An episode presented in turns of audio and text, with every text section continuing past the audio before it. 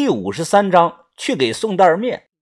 阿春往外看了一眼，确定没人后，直接锁了门。这个女孩子啊，比阿春的年纪小不少。她脸上戴着的金属面具啊，是全封闭式的，连眼睛都整个直接挡死了，只能看到左半边脸。而且啊，我看她也不想跟我说话。这位是阿春，脸上露出了一丝笑容。她是我的亲妹妹，名字很多年前不用了，就叫小妹吧。小妹，你还是打个招呼吧，毕竟我们也收了人家不少钱呢。”阿春说道。犹豫了几秒钟，面具女孩说了一句“你好”。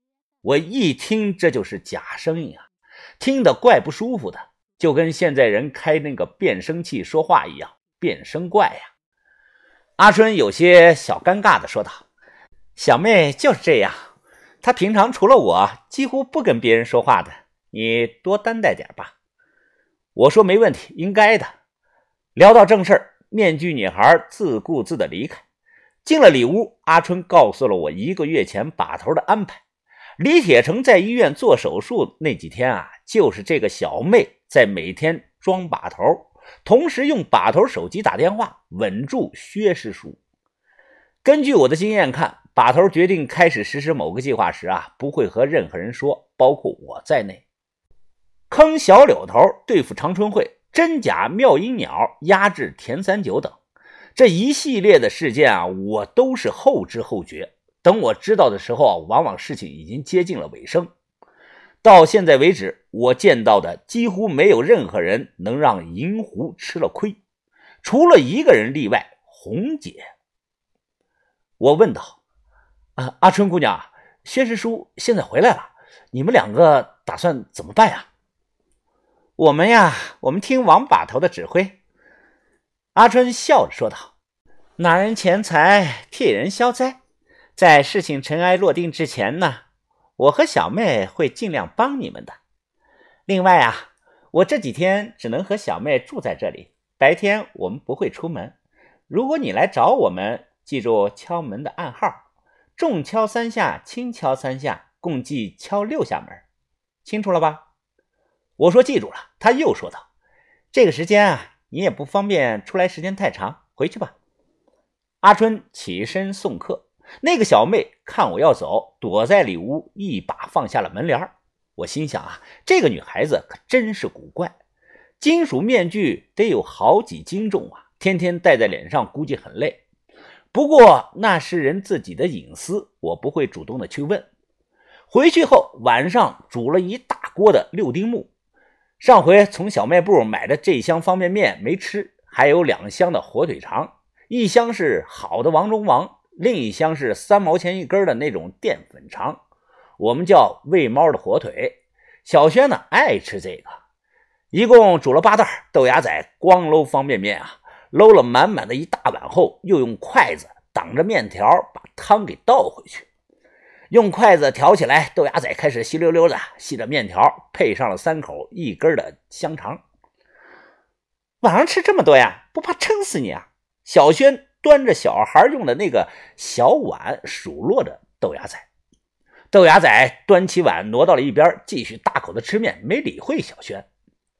煮饭桌上，因为屋里没电，就点了两根蜡烛照明。把头放下筷子，笑着说道：“哈哈，师弟啊，你还记不记得当年咱们在永年聪明山那次啊？有个临漳来的村民送了我们一罐油炒的辣椒酱。”薛师叔手中的筷子顿了顿，他放下筷子，擦了擦嘴，笑着说道：“哈哈，时间太长了。”有二十年了吧，都快忘了那事儿了。哦，可我记得师弟啊，你当时说辣椒酱好吃，还抄了人家的配料表，说回去自己也去炒这么一罐。把头笑着说道：“哎，你看我这记性，我想起来了。”薛师叔恍然大悟的说道：“林章那个人姓张，对不对啊？叫。”张广平，是啊，把头看着薛师叔，似乎眼含深意，点了点头。吃完饭，薛师叔说啊，前几天在医院没怎么睡，困了，先去西屋休息会儿。他走后，我收拾桌子上的碗筷，把头手里夹着根烟，也不抽，就那么让烟烧着。把头，把头，蜡烛忽明忽暗，火苗映照在把头的侧脸上，让他看的除了皱纹外啊，脸上还多了一片的阴影。云峰啊，那事到现在二十一年了，当年临漳那个村民的确。叫张广平，他还记得。把头啊，这个张广平就是送你们辣椒酱的。把头慢慢的摇了摇头，人是叫张广平没错，但不是辣椒酱。辣椒酱是我故意说的。我们当时真正吃的是豆酱，小蒜豆酱，是豆酱，不是豆浆。和现在超市买的那个豆瓣酱不一样，把头回忆的说道：“那种酱啊是腌制的，把黄豆放到大缸里，放的长了毛，然后呢再拿出来炒制。小蒜呢也不是大蒜，可能很多城里人没吃过。小蒜是地里的一种野菜，只能吃根儿，没人种，都是野生的。小蒜豆酱很咸很香，油汪汪的。”把头回忆说：“好吃，现在吃的没那个味儿了。”薛师叔记得张广平，但把豆酱记错成了辣椒酱，是因为时间过去太久了。把头没有再谈这件事，我只能是乱猜，毕竟我之前没有见过薛师叔。抽了一口烟，将烟头踩灭。把头说道：“云峰啊，你和豆芽仔晚点睡。”我跟小卖部的老板说了，给留了门你去买袋面，再提桶油，晚点过去啊，给阿春姐妹送过去。文斌啊，把头又叫住了于哥，说道：“你晚上啊，不要在东屋了，跟我去西屋一块住，知道了没？”于哥看了眼西屋的方向，微微点了点头。快十一点半了，外头很黑。没动静，我觉得差不多了，便晃醒了豆芽仔，让他赶快穿鞋。豆芽仔打了个哈欠，说：“肚子疼，不想动。”你疼你，快点你们要去哪儿啊？小轩被吵醒了，转过头来问：“你还没睡呢？我和豆芽仔去趟小卖部，买点东西。哎，你要不要带点什么呀？”我问道。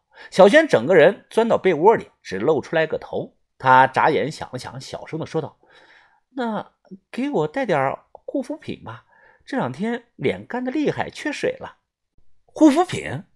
我估计小卖部没有护肤品吧？我说道：“没有的话，龙力琴的蛇油膏也行。”小轩说道：“啊，那行。”我和豆芽仔穿好鞋，悄悄的出了院子，轻手轻脚的带上了门。小卖部不远，大概十几分钟就到了。我们到那儿时候啊，屋里还亮着灯。小卖部的老板娘靠在椅子上睡着了。嘿，还睡啊？豆芽仔大叫了一声。啊！老板娘立刻惊醒。她看到是我们后啊，哎呀，吓死我了！你们呀，钱付了，赶快拿走吧。面和油在凳子上。啊，谢谢你了，大姐。这么晚打扰你了。我说道。哎，那倒没什么，就是你们不来啊，我晚上也得看着呀。怎么看什么呀？这个大姐挠了挠头说：“哎呀，有小偷啊！前几天我放在门外的两箱炮仗没了，是过十五卖的剩下的，不知道哪个崽子偷的。”哦，这样啊！哎，对了，大姐啊，你再给我拿瓶那个龙力奇的蛇油膏吧，多少钱啊？啊，龙力奇没了，卖完了。大宝呢？大宝有没有啊？他张嘴打了个哈欠，说道：“哦，没有了，大宝。呃，有那个郁美净啊，七毛钱一袋。”我只能给小轩买了七毛钱的玉美净，不是怕花钱呀，是没有。要有什么上千块钱的，咱也买。我提着油，豆芽仔扛着面，我俩走在夜晚的乡间小路上，去给阿春姐妹送东西。